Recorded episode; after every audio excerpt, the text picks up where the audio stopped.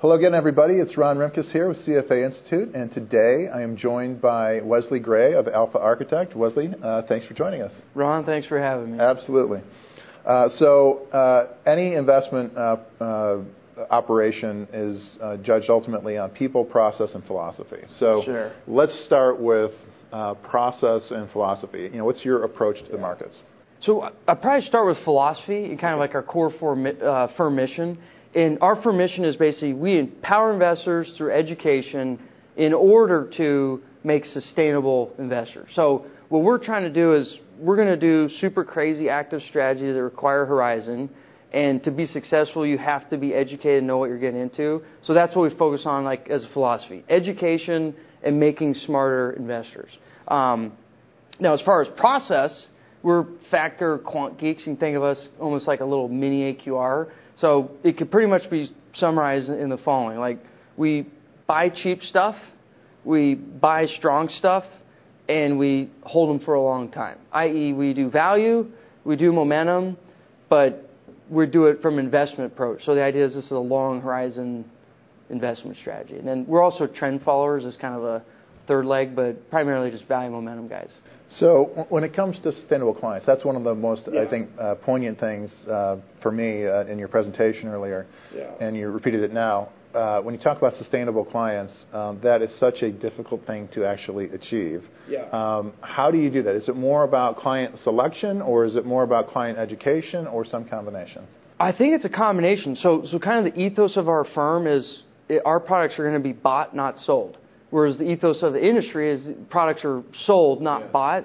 And the issue is you can't, if you're putting people in active strategies with tons of tracking error risk that, in order to exploit, you literally need like a 10-year horizon. You're never going to be able to sell those products because by nature, it's going to be placed in the wrong hands. Whereas if you run an inbound strategy like we do, we almost mechanically put up barriers to entry where if you come through all of our, gorillas and like alligator traps and you make it through to us, like you've read the books, you understand it, and then you're still coming to us, clearly you're probably a geek, you probably really want to understand the process, and you're already manicured and segmented yourself to be successful.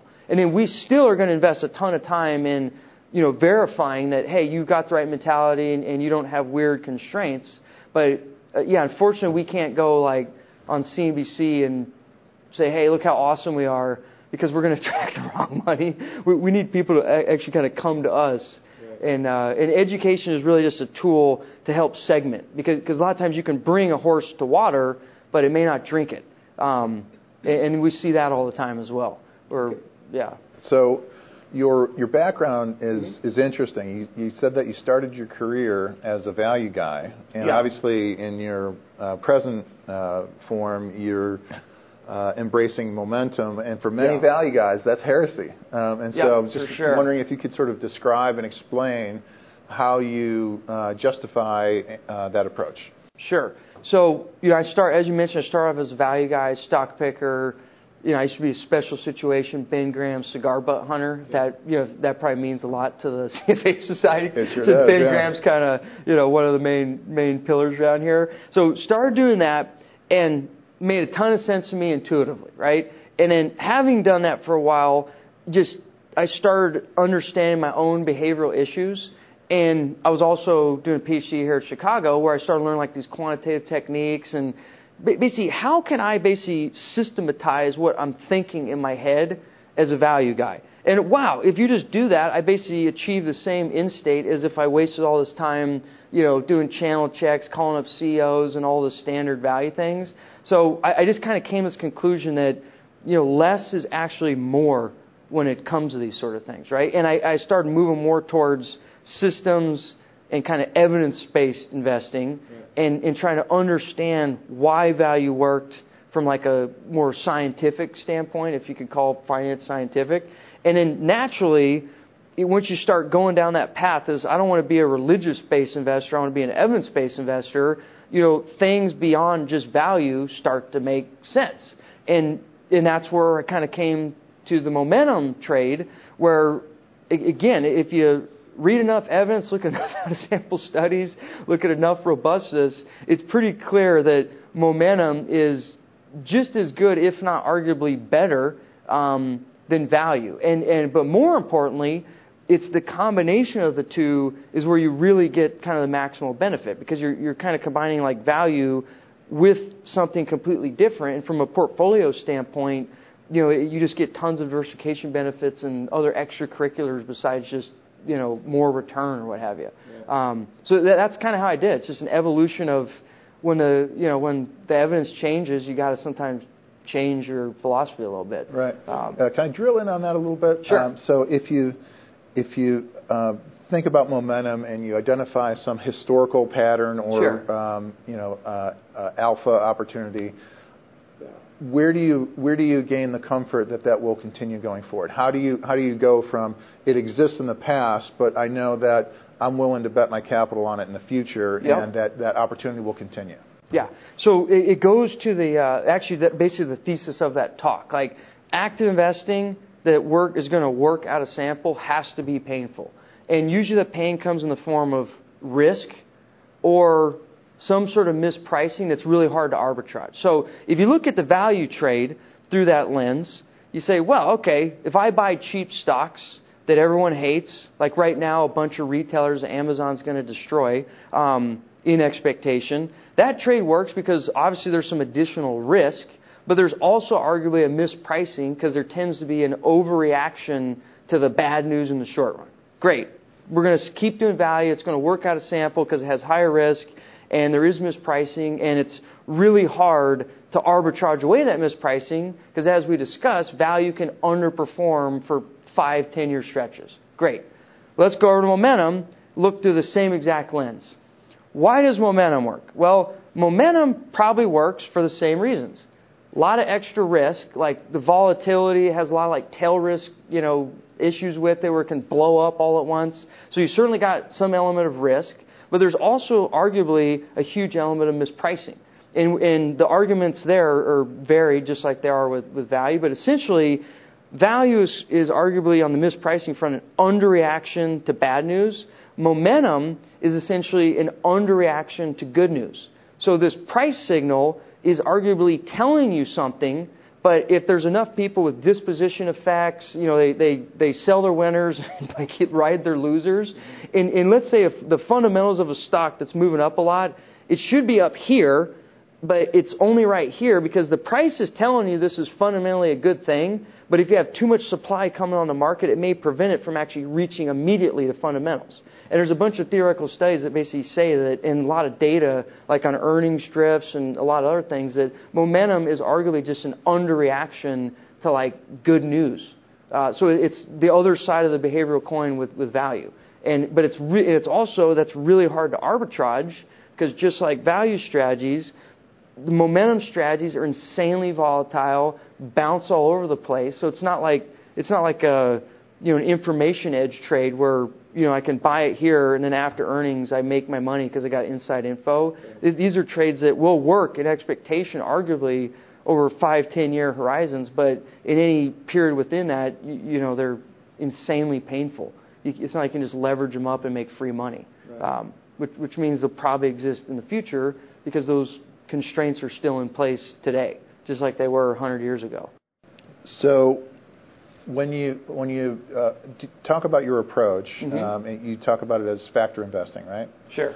And how do you look at it? Is it more or less passive factor investing based on the factors that you guys identify and the way you define it, mm-hmm. or is there any sort of active factor approach that you yes. So there's, I mean, in a traditional finance sense, where passive means the global market portfolio where everything's valuated in accordance with their weighting in the portfolio, and active is anything that's not that, we're insanely active in the sense that our portfolios are massively different than that.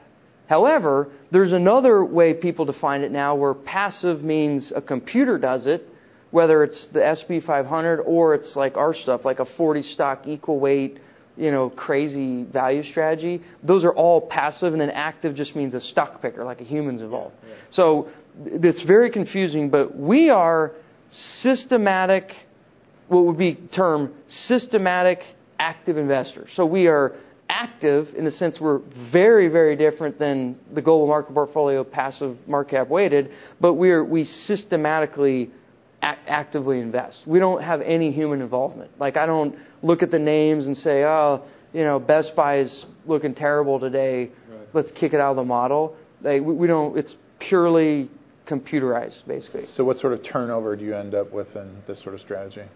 It depends on strategy. Like, so for value is kind of a slower moving anomaly just by nature of it. So you generally get a lot less turnover. You know, maybe in a year you get like maybe 100% turnover, maybe a little bit higher sometimes. Whereas momentum is a strategy where it has a lot less scalability, because in order to exploit it, you need turnover to get it. You always got to be, if you're doing momentum, you got to always be owning winners and cutting losers. And it's got to be pretty high frequency. So ideally, you could do it like, you know, weekly, monthly, or what have you. But, you know, you get frictional cost trade-offs. Yeah, right. So, but you have to, in our opinion, do it at least at like a quarterly level if you're going to exploit that one. Which means turnover on momentum could be, if you're doing it right, quote unquote, in our opinion, is going to probably be 200, 250% a year. So it's just kind of a different beast than value, honestly. So with your approach, mm-hmm. Do you end up with a high batting average, say you get 6 or 7 out of 10 picks right, or do you end up getting maybe 1 out of 3 picks right, but that one has such a big impact that it overwhelms the 2 losses? So yeah. Is it high batting average or high slugging percentage? You know, it's just based on our approach to how we do it. Like, if you just look at raw, like maybe 212 momentum or on value, just like raw book to market, you might get more kind of like a, what they call it, like a power law distribution, where you get a few big winners and then a whole bunch of losers. Yeah. But and maybe because like in our value side, I'll talk about that first. You know, we're factor guys, but really characteristic investors. We want to buy characteristics that we think matter. So cheap. And then within cheap, quality. When you look at the distribution of outcomes on all those securities that make up those portfolios, it's when things are winning, they're kind of winning as a portfolio. It's not like you're getting like a home run and then a bunch of like strikeouts. And it's actually, it's not as extreme as it is in value, in momentum. But I think in momentum, you can get more home runs, especially because you're always owning systematically like these winners, but it's also the case you don't have like a ton of losers. Like, it's pretty robust, basically. It's not driven like in VC where one investment pays for your 100 losers. Yeah. And that's kind of what we want, because we're going for systematic effects and we equal weight, so we're taking, you know, small bets across the pool. And for robustness issues, you don't want all your results driven by one stock, right? Because now you're always trying to figure out, well, is that luck? Or is that because the system is generating something? So you actually want to see something where it's kind of an average effect that works, not all the time, but you almost don't want to have processes that generate a home run and everything else is a loser, because it may be a robustness issue, basically. So how do you think about from a portfolio standpoint, how do you think about the risk-reward trade-off of the portfolio? So for us, I mean, it depends what you're trying to achieve. And do you deal with consultants who are trying to impose their views of risk? Okay. Yeah. So there's kind of like 2 approaches to the markets. And you think you would end up in the same conclusion, but you don't. There's the risk management side, i.e. tracking error focus, benchmark focus, and you're managing, you're quote-unquote building risk management, and you focus on that. And then, how do I generate the most expected return given that risk management setup, right?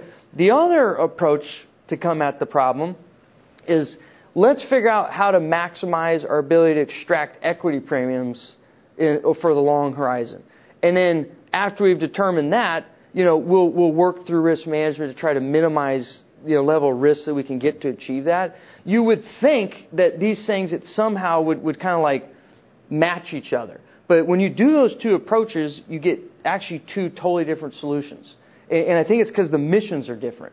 Our mission is to try to extract long-term equity premiums in the best way we think we can, which means like maybe like standard deviation risk at the margin is less important. It's more about like, you know, drawdown risk and you know, how the betas act dependent on conditions. Like, you know, it's fine to have like a low vol, or it's really fine to have a ton of vol, but you don't want to have a situation where, like in a down market, you have like really high beta, and in an up market, you have really low beta, right? Because it's really, risk management is really about understanding like what happens in your tails or your distribution, and frankly, like the day-to-day noise, we don't care that much about it, right? Because we're just trying to extract long-term equity premiums and compound the capital. Whereas I do care a lot about that if my risk management means tracking error risk, like relative to some S&P benchmark.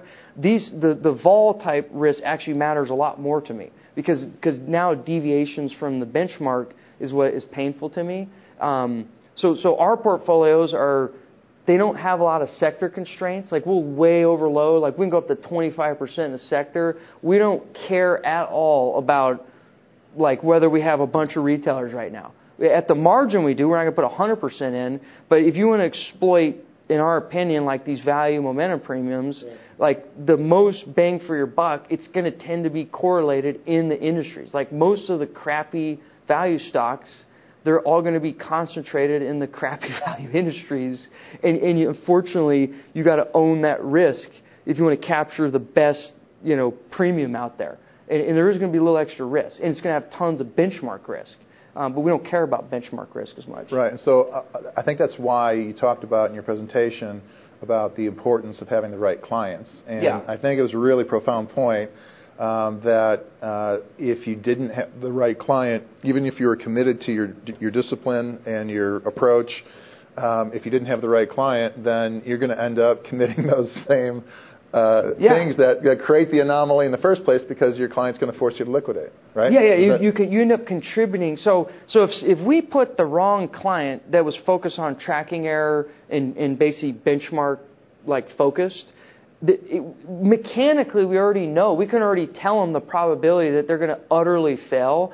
And to the extent that when we utterly fail, they're going to liquidate the whole trade. Typically, that's going to be at times when obviously the thing's not working. And so we're going to end up being liquidating like a value, concentrated value, momentum portfolio into the hands of whoever is that permanent capital that is sticking there. They're going to earn from our fault, basically. So you just can't be matching that kind of money with what we're doing because it's just mechanically it won't work.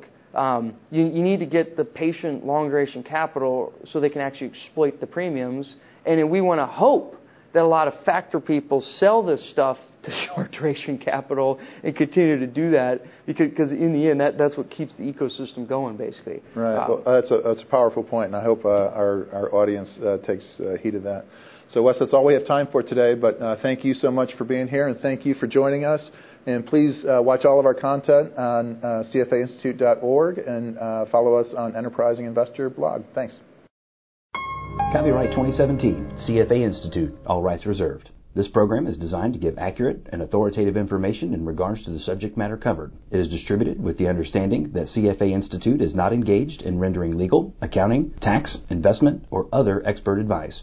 If legal advice or other expert assistance is required, the services of a competent professional should be sought.